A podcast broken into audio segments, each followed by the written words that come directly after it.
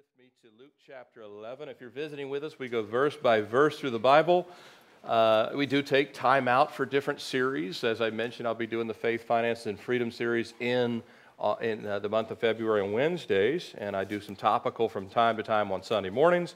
But we're back in our Luke study, picking up where we left off with verse 24, Luke chapter 11, starting with verse 24. Simply raise your hand if you don't have a Bible We'll be glad to put one in your hand. One of the ushers will bring one to you. If you don't have a Bible, raise your hand. We see that hand. Thank you. Uh, if we can bring a Bible to these folks. Luke chapter 11, starting in verse 24. Jesus speaking, When an unclean spirit goes out of a man, he goes through dry places, seeking rest, and finding none, he says, I will return to my house from which I came. And when he comes, he finds it swept and put in order. Then he goes and takes with him seven other spirits more wicked than himself. And they enter and dwell there. And the last state of that man is worse than the first. And it happened as he spoke that these as he spoke these things that a certain woman from the crowd raised her voice and said to him, Blessed is the womb that bore you, and the breasts which nursed you. But he said, More than that, blessed are those that hear the word of God and keep it. And while the crowds were thickly gathered together, he began to say, This is an evil generation. It seeks a sign, and no sign will be given it except the sign of the prophet Jonah. For Jonah, for as Jonah became a sign to Ninevites, so also the Son of Man will be to this generation. The queen of the south will rise up in the judgment with the men of this generation and condemn them. For she came from the ends of the earth to hear the wisdom of Solomon, and indeed a greater than Solomon is here. The men of Nineveh will rise up in judgment with this generation and condemn it, for they repented at the preaching of Jonah, and indeed, a greater than Jonah is here. Father, we ask again for your Spirit now to speak through your word. In Jesus' name we pray. Amen. There was a 10 year old boy whose 18 year old brother, upon graduation from high school, he joined a branch of the military and he went to boot camp during the summer. And the 10 year old, who had endured teasing and headlocks and noogies and harassment from his older brother, who never seemed to tire of pushing his buttons, upon returning from boot camp for a brief visit with family before being deployed, one of the neighbors who had seen the older brother arrive home the day before said to the 10 year old who was out playing in the yard, Looks like the military has made a brand new man out of your older brother. The 10 year old replied, Nah, he's the same pain he's always been, but they did give him a haircut and new clothes. Hopefully and likely, the 18 year old will mature and grow out of the adolescent behavior, and someday they'll be close brothers. That happens a lot, doesn't it? But the point is, a person can change their appearance on the outside. There can be a surface change and even a demeanor change, but what's on the inside will still eventually come out, won't it? The Lord desires, and thankfully, He brings far more than exterior change, doesn't He? More than a lifestyle change, and aren't we thankful for that?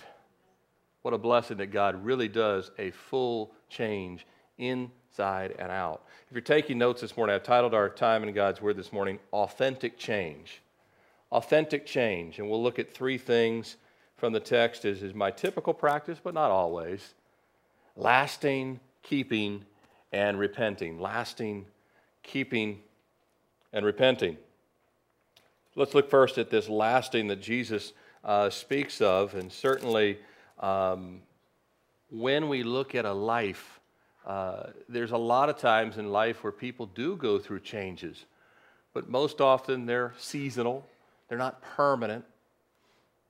But Jesus makes that permanent, lasting change. And we see here, uh, we, if you were with us last week, in the previous text, verses 14 through 23, what took place, just to set the context a little bit for what Jesus is about to say, uh, revisiting what we looked at last week.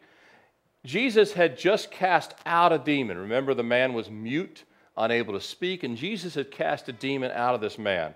He had demonstrated once again his power and authority over Satan and over the demonic world, which is a dangerous world. I mean, Satan has a lot of power, the demons have a lot of power, but Jesus tramples them underfoot rather easily because he, of course, is the creator of all things, even the spirit realm.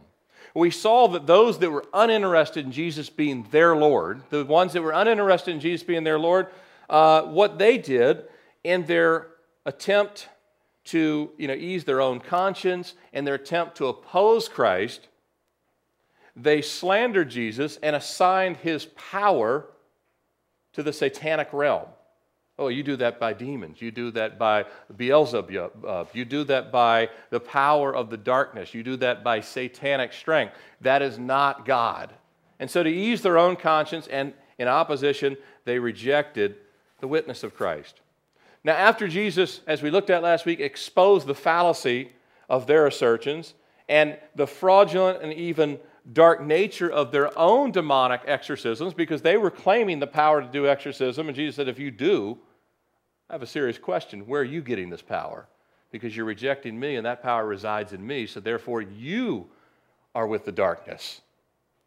And of course, some of their exorcism were just fraudulent as well. But he teaches something here about the demonic world that goes to the heart of really all rejection.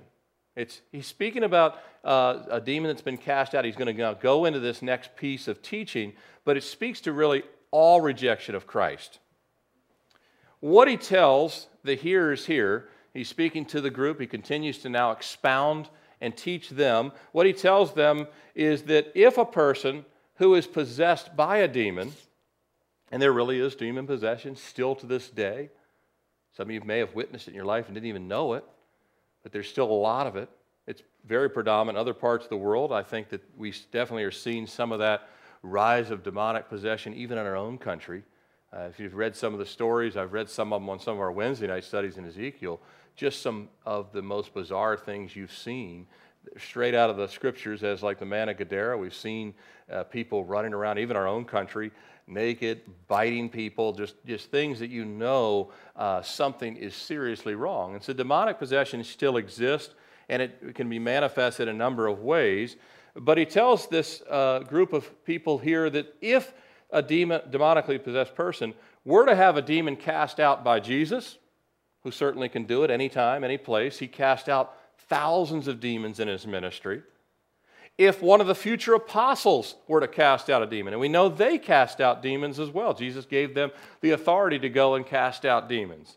If one of the other uh, anointed servants of God, uh, you know, we saw others in the New Testament that had the anointing for this kind of power, and there's still people today that God could give that anointing and does to cast out demons. But even if a demon is cast out of a person, their deliverance would be short lived unless there was the accompanying repentance and salvation.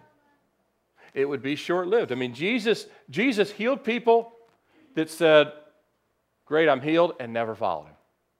Jesus cast out demons from some people who said, Huh, this is a great change, but they personally did not put their faith and trust in him. So, if a person who is possessed by a demon, even at that level, Jesus says, even if he took the lowest of or the darkest of bondage, someone possessed by a demon, if they did not receive Christ as their Lord and Savior and repent and receive salvation, the change is not going to be permanent. But only if a demon is cast out, here's what it comes down to. If a demon is cast out, and the void that's there, because there will now be a void in the heart, if it's not replaced by the Spirit of God and His law isn't written on the heart, then a cleaned up life will only last so long. Everything was swept up, everything was cleaned out.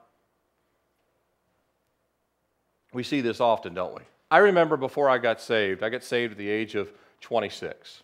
Before I got saved, there was a number of times in my life, uh, particularly my teen years, I went away to a youth camp or something like that. Uh, and then I went about six years where I didn't even step foot in a church. Didn't really didn't even want to go in a church, didn't have a desire to go in a church. But I fell under conviction. I remember when I first got invited to Calvary Chapel, Fort Lauderdale, I didn't get saved there until about a year and a half later. The odd thing was, every time I would go, I would get more convicted and I would try and clean up parts of my life, but not really get saved. I got way worse. My sin got worse to the point I was like, I couldn't recognize who I was becoming. Now, it wouldn't show up on the surface, but I'm saying in my heart and my mind and the things that, that, that would be inside of me, I knew I was becoming worse. And then once I got saved, it was a 180. People, as I said, we see these changes. They're temporary. People make big changes, but they don't last, or they're equally or continually ending in failure.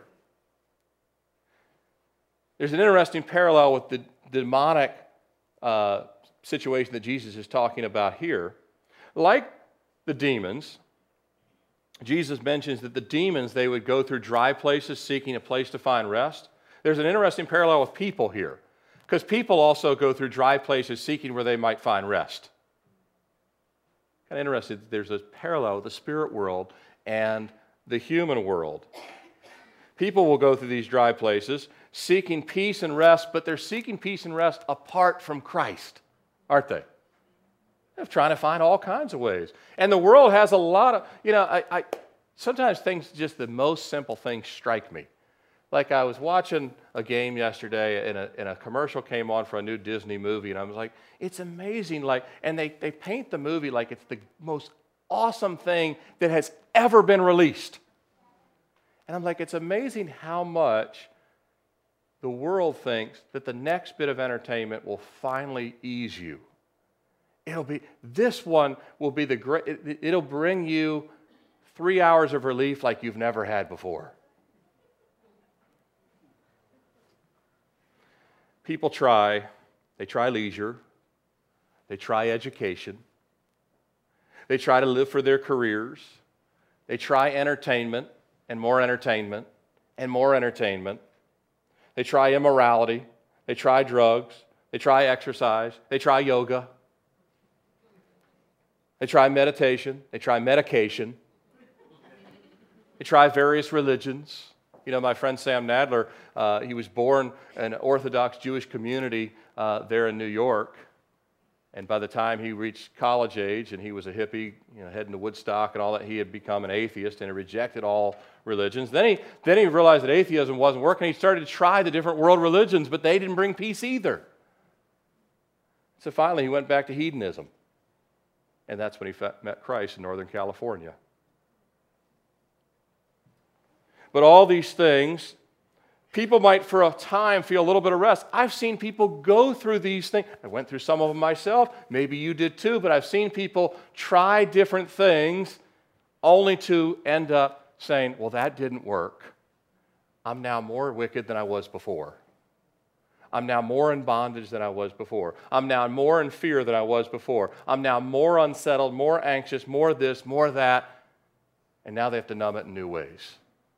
And you wonder how people descend down, down, down, down, down.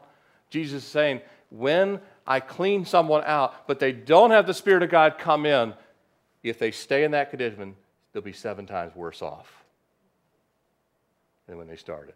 Not that that's a standard rule. He's just saying that this is a good example of what can go wrong. But if Christ comes in, there is no room for the darkness no room for the darkness. The light of Christ drives everything out, and the failures of the past become the newness and freedom of an eternal change. Isn't that great? If Christ comes in, there really is a permanent change. See, the demons, they might leave a person alone for a little while, or maybe even the enemy will leave people alone for a little while. But if they don't have Christ come in, they're coming back. The temptations are coming back, the attacks are coming back, the assault is coming back. But if Christ comes in and drives everything out, as 2 Corinthians 5:17 tells us, and it was true then, and it's still true now, therefore if anyone is in Christ, he is a new creation. Old things have passed away, behold all things have become new. Jesus makes it all new. the inside of the house stays clean. As, sec- as Colossians 1.27 says, Christ in you, the hope of glory. See, where Christ comes in, there's no room for the demonic realm, is there? Jesus will not cohabitate in there. There's no room for light and darkness do not dwell side by side in the heart of a person that God has changed. We're already seated in the heavenlies, according to the scripture says, if we've been saved.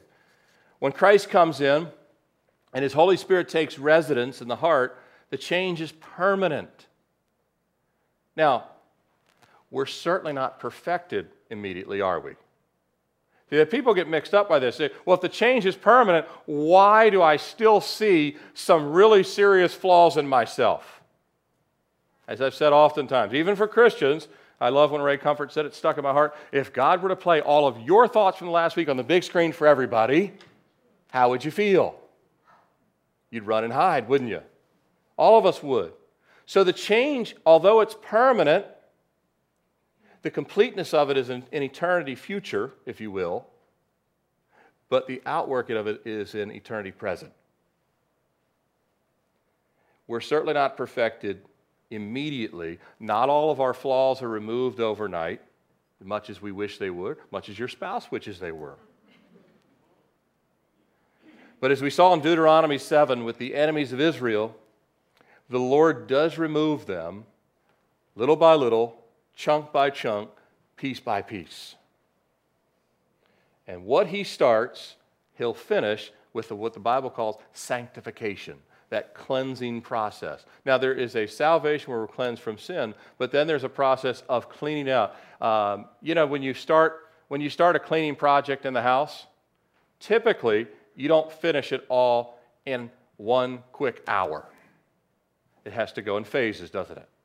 yesterday, my, my, family and I, we were doing our family planning for the year of 2015. And I, put, I was putting everything in categories and saying, you know, and, and my daughters started to see the laundry list go of like project stuff. I said, we will not get all those done this year. I'm telling you that right now. But we'll prioritize them and we'll get some of them done. And God will do the same because He has a priority list in you and me. He said, These are the things that I'm going to knock off first. No more will you use my name in vain. Done. Right? Guy gets saved. He used to get, hit his hand with a hammer. Oh, here comes Jesus' name, but it's not in a holy way. The guy says, All right, that one's gone. Next one, you're not getting drunk anymore. Next one, see, certain things, they just fall right off. But then there's these other ones. Oh, you still have a temper, don't you? That one's going to take a little while. We're going to work on that. You still, oh, you still drift back into gossip. we're going to move that out of you. This is God, the Father, and the Spirit, and the Son speaking, the plurality of the Trinity. But these things will be done little by little. The world, the Lord will work on. Quite the opposite again for those that have tried to do it on their own apart from Christ. I was watching the testimony this week of a woman. Uh, she before she came to Christ, she went to drug rehab ten times. 10 times. Now, at some point along the way, you got to realize this is waste of money. This isn't working. Four times, five times, six times, seven times, eight times, nine times, ten times. Ten times she went to drug rehab for addiction. But it was only, as her own admission, she said, only when I truly called upon the name of the Lord, I was set free. Never had to go back to drug rehab again. See, like the demon that comes back, with seven more demons. Jesus, this is not metaphoric. Jesus says this really happens. Jesus said, This really happens. If, if I cast out a demon, the apostles cast out a demon, one of my servants cast out a demon, and that person does not follow me, does not bow the knee and confess that Jesus Christ is Lord, if they do not receive re- salvation and repent and turn away from sin, they are a candidate to be refilled, but not just refilled by the prior demon, seven more are coming. And they're worse. And you could see someone who used to be involved in petty crime start to take people's lives and not have any remorse whatsoever. You ever see people, like I see, I, I, see some of the things that I was telling my wife recently, I said, I watch the stuff that ISIS is doing, just beheading children. And I'm like, how do they even sleep at night? And then it dawned on me, it's like the Lord spoke to me. I'll tell you how. They're in such darkness. They're in such utter darkness They don't have a conscience anymore. So their conscience is not, they don't have a conscience when they hit their head on the pillow. Their conscience has been so seared, so removed, they can fall asleep biologically and not have a care in the world. But if the Spirit of God comes in, then we're illuminated to evil. We're illuminated to wrongdoing. We're illuminated to those things. And we, want, we don't want those things in our life. We have the Spirit of God comes in, He fills us with the Spirit of the living God, and over time, He drives out all of the things that may not appear as really wicked stuff, but there's still separation from us and a holy God. By the way, Jesus also informs us, just as among men, just as among people, some, uh, take, take uh, among human beings, some human beings are more violent than other human beings. Doesn't mean they're more of a sinner, but they are more violent and they are more wicked. Sinners, we're all sinners, but there is, even the Bible talks about this, there's going to be even levels of punishment in hell. There's levels of evil. Some things are more evil than others, although all evil is evil. Right? Some foods are bad for you. Any food that's bad for you is bad for you, but some are really bad for you, right? And that's true even with evil. Well, even among the demonic realm, some demons are more wicked than other demons. Jesus makes that clear. Seven demons more wicked than the other one. Some demons actually perpetrate things like the Holocaust. There's even an evil hierarchy in, in the satanic realm. And Jesus is saying a resistance to being transformed. Here's the point, though, Jesus is making a resistance to being transformed. See, God wants to transform us all. When we resist transformation, there is the risk of greater evil. Once we know something, we're responsible for it. We have to react to it. Valley of decision, as the scripture says. Proverbs 29 1 says, He who is often rebuked hardens his neck and will suddenly be destroyed, and that without remedy. Will suddenly be destroyed. Why? Because again and again, the Spirit of God says, Repent, turn, repent, turn. No, not ready yet. Let's look at this next section that Jesus addresses here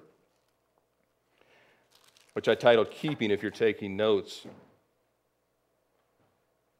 And it happened as he spoke these things that a certain woman from the crowd raised her voice and said, Blessed is the womb that bore you, and the breast which nursed you. He said, More than that, blessed are those that keep, or, I'm sorry, blessed are those that hear the word of God and keep it.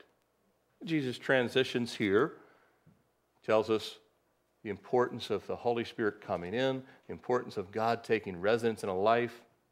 And then as he's talking, someone says, Hey, blessed is the woman, speaking of Mary, that gave birth to you, that nursed you. Now, I don't know if she knew it was Mary, but she's just simply saying, Hey, your words are powerful, your words are true. Uh, blessed is the woman that God used to bring you in. And Jesus says, That's a blessing. And it's true there's no doubt about it. Mary is the only person in all of humanity that ever gave birth to Christ. No one will ever have her role ever in all of history, right? There's only one person ever was granted that role. She was chosen for a very special calling in giving birth to the Savior of the world. But Jesus wants us to know that a blessing far greater than Mary's role is available to all humanity. Now, anyone that actually gets caught up in, in actually putting Mary on a pedestal should really read scriptures like this because Jesus addresses it clearly. Again, Mary had a very special calling, no doubt about it. And praise the Lord, she's in heaven with the Lord, and she was given a great gift. But the greater blessing and the greater position is to be redeemed of the Lord and saved by the Lord and experience the inward change that comes with salvation. See, we'll, we'll not all have Mary's gift, right? We can all agree that we're not all going to have Mary's gift. I'm a guy, so I certainly wouldn't be able to have Mary's gift. But none of you ladies will either. But all of us that are saved will become kings and priests. Amen? According to Revelation chapter 1, verse 6 Revelation 5, verse 10, we'll all become kings and priests. And of course, in eternity future, we already are. And this will take place in the reign of Christ. We'll be kings and priests unto the Lord. Now, in the Old Testament, women couldn't be priests, but they will be, won't they? They will be. We'll all have a greater position and a greater call and a greater role than Mary's. Her role was important, but Jesus says, greater than that are those that hear my word and believe it and keep it. Mary being the mother of Jesus Christ, it would be next to meaningless. Think about this. Mary being the mother of Christ would be next to meaningless if he wasn't also her Lord and Savior. True? I mean, it would be next to tragic if the woman that gave birth to Christ didn't also put her faith and trust in him. Now, of course, she did. She did put her faith and trust in him. And she followed him herself, and she received salvation from the very son she birthed and nursed. And yet, she would go on to obey the Lord, and she encouraged others to be obedient to him as well. It was Mary who said, and John 2 5, whatever he says to you, do it. Mary said that. Whatever he says to you, she didn't say, whatever I say to you, do it. She said, whatever he says to you, do it. She knew that those who are born again must become obedient to the commands of Christ, to the words of Christ. And those born again according to Romans 1 5. Now, this is really, you should really take, exhale comfort and confidence in this verse that Paul writes in Romans 1 5. Paul tells us in Romans 1:5 that we have received grace, get this, for obedience to the faith. Did you catch what that means? What a loaded statement. Paul says, You've received grace not only for salvation, but you've received grace to be obedient. What does that mean? Without grace, we couldn't even be obedient. Isn't that true? When you wake up and you want to pray, that's God giving you grace, saying, pray. when you wake up and you actually wanted to come to church today, that's the Lord saying, Go. Because your flesh will always be there saying, No. When God says go, flesh says no. And then I was telling the, uh, I was telling the folks Wednesday night, I've been saved, you know, going on 20 years in June. And went, uh, no, Thursday night, uh, when I went to the hospital to visit one of the ladies in here whose father's in the hospital. I, I didn't get there till it was much later than I wanted to get there. And um, when I got there, then I had to wait for another 30 minutes or so, 25, 30 minutes, because the nurses were uh, changing and I couldn't get in the room. And then finally, when I got in there and to pray, and the Lord just did a neat work. But then when I was about to leave, I'm almost out the door. There's one last room at the end of the hall, one last room. And I'm about to push the door to go home get something to eat, and go to bed. And I hear a lady moaning in this room. And I didn't know. She was 92 years of age, and the room didn't smell good at all.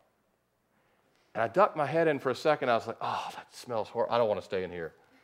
And my flesh was, I really I had a laptop bag in my hand. I was about to walk out of the hospital. The Lord says, You can't walk out.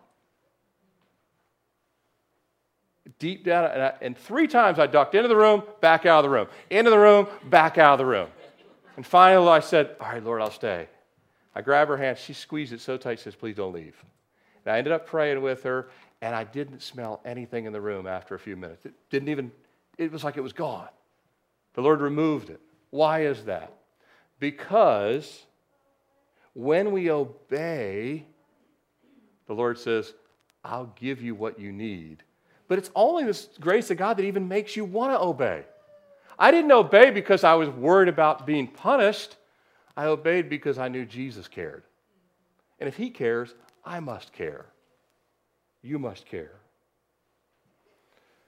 Those who are born receive, a, receive grace for obedience. 1 John 2 3 says, Now by this we know that we know him if we keep his commandments. The way we know we know him is we respond, Yes, Lord. Not always immediately, but we get ourselves straight and we say, All right, Lord, yes, I'll do what you've asked me to do. Obedience, by the way, it's not a work of the flesh. It's not pulling yourself by the bootstraps and saying, That's it, I'm going to be obedient in 2015. That lasts about couple of minutes, maybe a couple of weeks. What it is, what obedience is, it's the work and prompting of the Holy Spirit. It's a change in the heart that responds to the prompting of Almighty God. It responds to God's prompting. Thank you. Pastor Chuck Smith. You guys, some of you from Calvary, other Calvary chapels, you know who Pastor Chuck is, right? He went, went to be home with the Lord. But he said this He said, It's one thing to know God. It's, it's one, he said, It's one thing to know of God, it's quite another thing to know God. See, you can know of God, and you'll never be able to be obedient to the commands of Christ because you kind of know of Him. They're hard, they're difficult. I can't do it. You won't do it. And then, once you know God, here's how God is He puts His arm around you and says, I'll help you do it. I'll help you do it. I love Jude 124. It's a verse that I've loved for years. Now, to him who is able to keep you from stumbling and to present you faultless He's able to keep us from stumbling. See, we want to be obedient, but we'll never be able to be obedient unless we're first saved. And then once we're saved, the Holy Spirit helps us. We've been given grace for obedience. We can hear the word, but Jesus says, Blessed is not only hear the word, but keep it. But you can't keep it until you've heard it. You can't just hear it. You have to believe it, receive it, and then He gives you the grace to be obedient. 1 John 5 3 says, For this is the love of God, that we keep his commandments, and his commandments are not burdensome. Why are they not burdensome? Why? Because the Holy Spirit inside us actually gives us the same desires of God. He changes our desire. When you used to not want to do things that are spiritual in nature, you couldn't make yourself want to do them. You had to get saved first. Then God changes the whole thought patterns. Last thing we want to look at this morning repenting verses 29 through 32. He says, A crowd seeking the sign. He said, The crowd that answered together, they wanted a sign from him. And he said, This is an evil generation that seeks a sign. No sign is going to be given except the prophet of Jonah, or Jonah the prophet. For as Jonah came as a sign of the Ninevites, so also will the Son of Man be to this generation. By the way, Son of Man is the title that Jesus used for himself more than any other title. All the scriptures refers to himself as the Son of Man more than any other time. God come in human flesh, God coming to break the bondage of the flesh. Jesus above all, born of man, but above man. He says, no sign's going to be given. You're looking for, you're looking for some great sign Jesus has already given. I mean, how many, how many of you have seen Jesus personally do the miracles that these folks had seen? Casting out demons, preaching with authority, healing people, not just healing a couple of people. We're told that he healed thousands. I mean, how much evidence do you need? Change lives, disciples that have been transformed, all of these things, they have been given the power of Emmanuel in their presence. There was nothing more that Jesus needed to say or do other than say, Come. But they needed more. And he says, The queen of the south will rise up in judgment with these men, the queen of the south who came up from the continent of Africa back in the days of Solomon.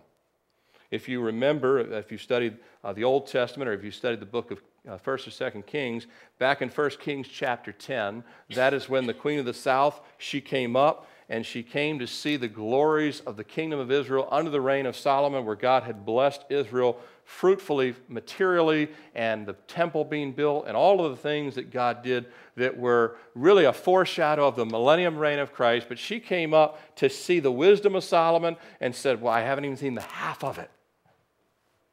She was blown away when she saw the glorious and great works that God had done for Solomon and through Solomon. She immediately praised God and praised the God of Israel. What she didn't say was something like this Show me something more amazing, and perhaps I'll believe. And that's the kind of way people still respond to God. They fold their arms and say, Show me more. I need more. Oh, yeah, yeah, I, I heard what you said in John chapter 3. That's, that's pretty cool and all, but I need more than that. And Jesus says, I'm not giving more. I've already given myself. If you won't receive me and my witness, yes, he could. Jesus, if he wanted to, he could change the constellations. But he's not going to do that because he's speaking to the heart, isn't he? Speaking to the heart.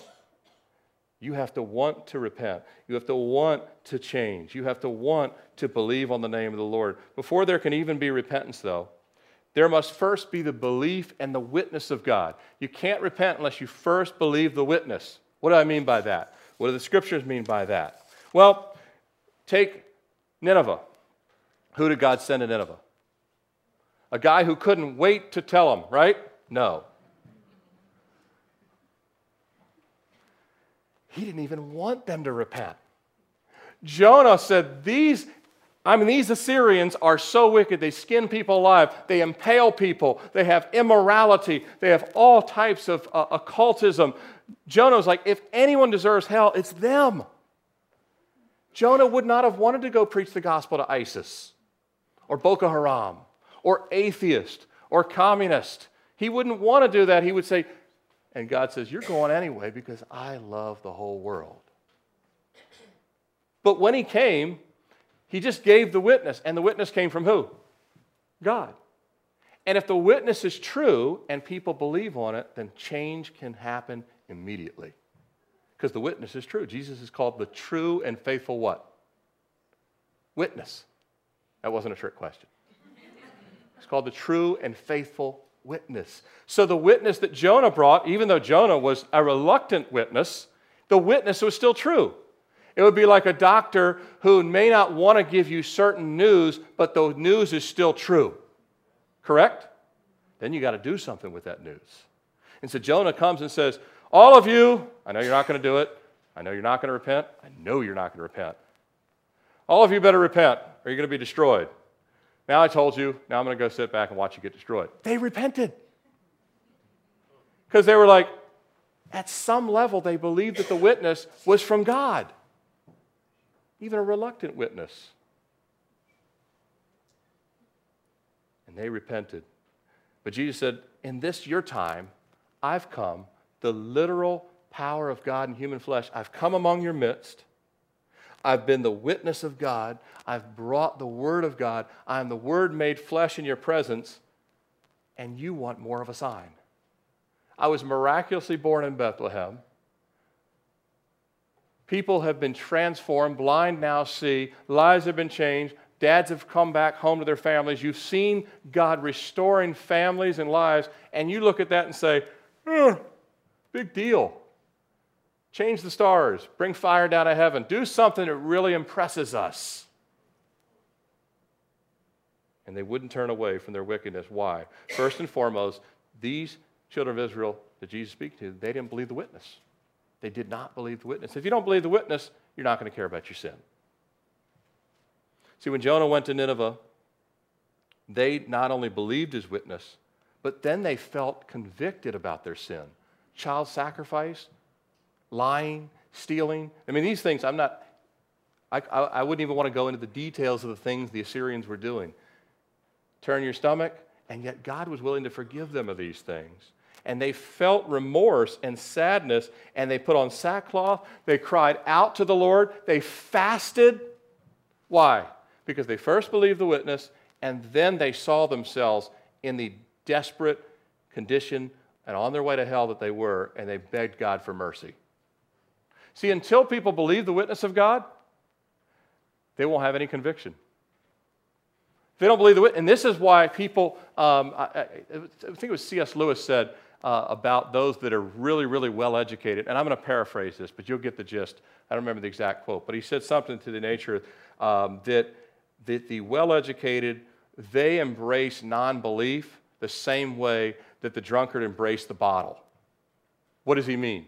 He means that when you numb yourself, you, you just don't have to believe the witness. And if you don't have to believe the witness, you can continue doing whatever you want. And that's what they were doing with Jesus. We don't believe the witness. Since we don't believe the witness, we still get to set the rules. And if we don't think this is sin, then it's not sin. And Jesus says, the witness is true, and your sin is still sin. But the king of Nineveh and all the people, they turned away. He even told the people, Turn away from your violence, turn away from your sin. They repented and cried out to the Lord, and there was a radical change. Leonard Ravenhill said, David had one of the most blessed experiences in the world. And the blessed experience was that he was miserable about his sin. You know, the day that I got saved, it was a blessed experience because I was really miserable. I went to the altar and wept at Calvary Fort Lauderdale because I really realized that God had given me chance after chance after chance after chance, and He was still willing to save me. And I was like, I don't know why, but thank you. But misery over sin, when it brings to salvation, is a good thing because then we don't have to ever worry about seven demons worse coming back, do we? We never have to worry about will I be able to be obedient? How will I be able to do it? I remember sitting there thinking in my mind, I'm like, how am I going to possibly give up surfing on Sundays to go to church? I true I really thought, you think I'm kidding? I actually thought that. That was a big deal to me. And the Lord says, Don't worry about it. I'm going to change your thoughts. I'm going to give you a new way of thinking. And of course, it all happened. Hopefully, you've seen that in your life as well. Acts 26 20 says that they should repent, turn to God, and do works befitting repentance. Our whole life becomes, after we've come to Christ, if we truly believe the witness and receive the witness and believe on the Lord for salvation, we actually live a life of works befitting repentance. We're not working for our salvation, but we're working it out in a life of repentance.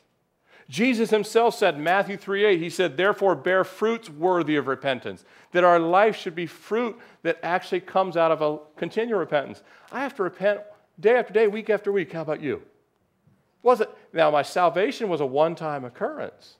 But my sanctification, re repenting for failures, is an ongoing thing.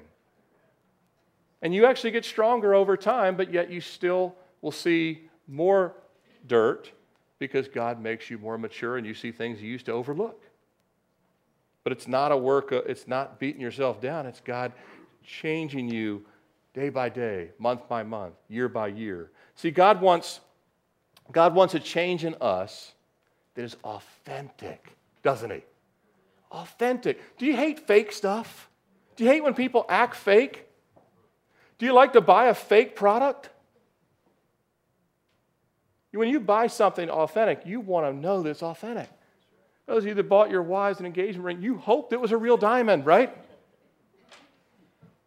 That, that certification meant something. The Lord wants to bring authentic change to our life. And he brings then the authentic and life changing gospel to others through our redeemed life. Our authentic change brings authentic change to others. You saw as we laid hands on Trevor, his wife's authentic change brought authentic change to him. Now, she didn't save him, but God used her as an outflow of her authentic change, touched someone else's life. And everyone here, you already are touching lives and will touch new lives in the future. And as we walk in authentic change, we will affect authentic change in other people, not because of us, but greater is in uh, he who is in us than he is in the world. And here's the thing in my closing point. Let's not try and strive to be authentic. You say, well, are we not supposed to be authentic? No, I said let's not try and strive to be authentic. Let's do it this way. Let's humble ourselves, simply humble ourselves, ask Jesus for his grace, ask him for the power of the Holy Spirit, ask him who is faithful to help us, and he will make us authentic for his own glory and for his love for the world around us. Amen? Amen? Instead of striving to be authentic, we ask Him. The same way we asked for salvation, we ask for His help to grow in grace, to be obedient, to be authentic. Instead of saying, that's it, I'm going to be authentic. No more being, no more being false around here, these parts. This, this is going to be an authentic guy from here forward. When I didn't want to go in that room, I didn't say, that's it, I'm doing it. I said, Lord, Help me to not even be bothered by this stuff. And it fell away. Amen? Let's close in prayer. Father, we thank you this morning that you're the one that affects change if we would believe your witness. We know your witness is true. If we would call upon the name of the Lord and humble ourselves and not ask for more evidence, but simply receive the supernatural given word that you sent over 2,000 years ago when you came into the world and shattered the darkness with your birth, your miraculous life, your death on the cross, and your resurrection. And Jesus, I pray if there's anyone here this morning that is still in darkness, has tried to make numerous changes on their own, it's failed, is still looking for peace, is still looking for rest, has partially believed your truth, but today, Lord, has been revealed to them that everything you said is 100% true. Lord, I pray that you would call them by name, even right now, into your kingdom.